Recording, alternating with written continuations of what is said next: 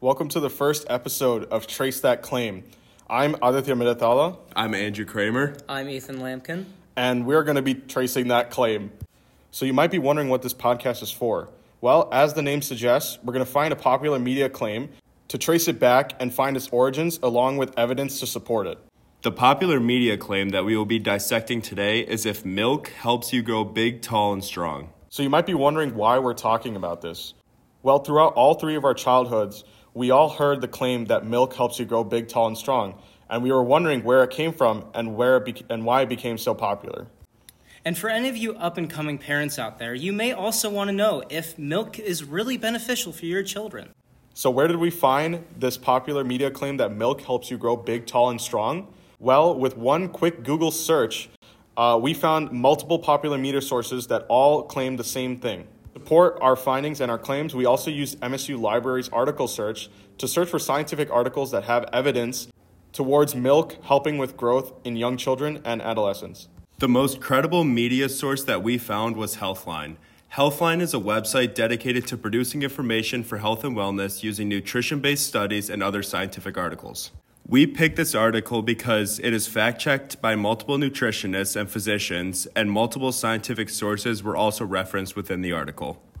The earliest scientific source referenced in the Healthline article was an article from 1928 called The Influence of Amount of Milk Consumption on the Rate of Growth of School Children by J. Boyd Orr. The article described a study in which groups of school children were tested on whether the addition of milk to their diet actually helped them grow or not. They came to three conclusions about milk and growth. The first was that the addition of the milk to the diet of school children during the seven months experimental period has been accompanied by a rate of growth as indicated by an increase in both height and weight 20% greater than in children not receiving the extra milk. The second conclusion that the article came to was that there was an increase in the rate of growth being accompanied by an improvement in the general condition of many of the children who received milk. And the final conclusion that they came to is that separated milk is of great value for promoting growth, and its nutritive value for children would appear to be underestimated. We found earlier articles, but milk and growth was not their main focus. We found articles from the 1800s that mainly focused on yellow fever and other diseases and illnesses and had milk and growth as their secondary factors. So the overall claim from the 1928 article is that milk does help with growth. However, the article's credibility has been diminished due to the number of revisions, yet the claim has remained the same.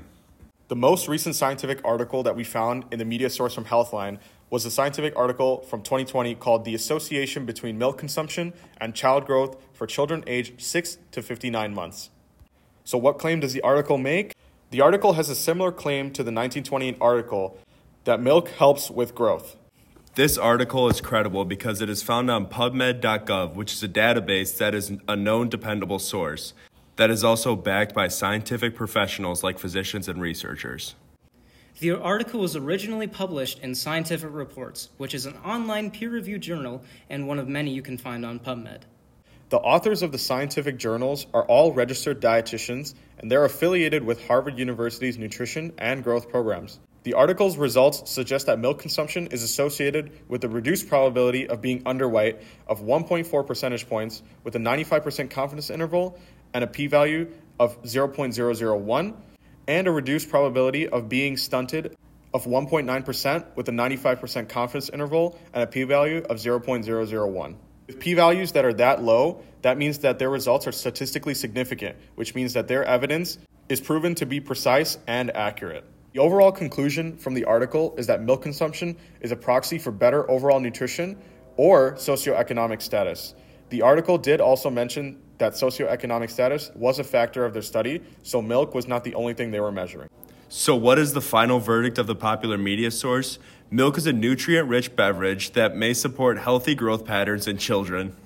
To prove the credibility of the popular media claim, we can't just look at the articles that were referenced in the popular media source. We also have to look outside for other scientific articles. One of the most recent studies done on milk involves calcium intake and growth with infants and young children. Published in September of 2022, the article is named Calcium Intake and Metabolism in Infants and Young Children, a systematic review of balanced studies for supporting the development of calcium requirements. So, what is this scientific article about, and what questions is it answering? Well, the article is about calcium intake, which is a key nutrient of milk and is required for growth and development. Determining calcium requirements for infants and children is vital due to calcium, high calcium needs for growth.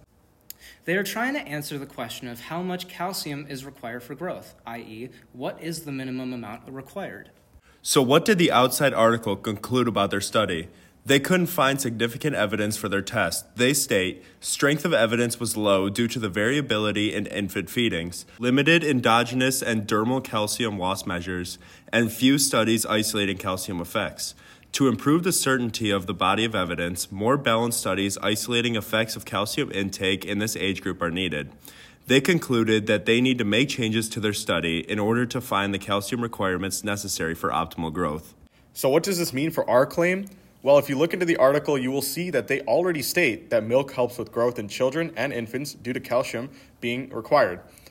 Although they cannot find evidence for how much calcium they need, they already state that it helps with growth. Indirectly, this supports our claim that milk does help you grow big, tall, and strong. So, should we trust the claim and the popular media source? We believe that we can trust the media source because it references many scientific articles that all repeat the original claim found in, in the 1928 article. The site itself is also a credible source because it is fact checked and peer reviewed before publishing. The author of this article, Ansley Hill, is a nutritionist, and the article was reviewed by another nutritionist, Kathy W. Warwick. Well, for you parents out there, I hope that this podcast was helpful for you. And make sure to continue to tell your children to drink milk because it does, in fact, help them grow.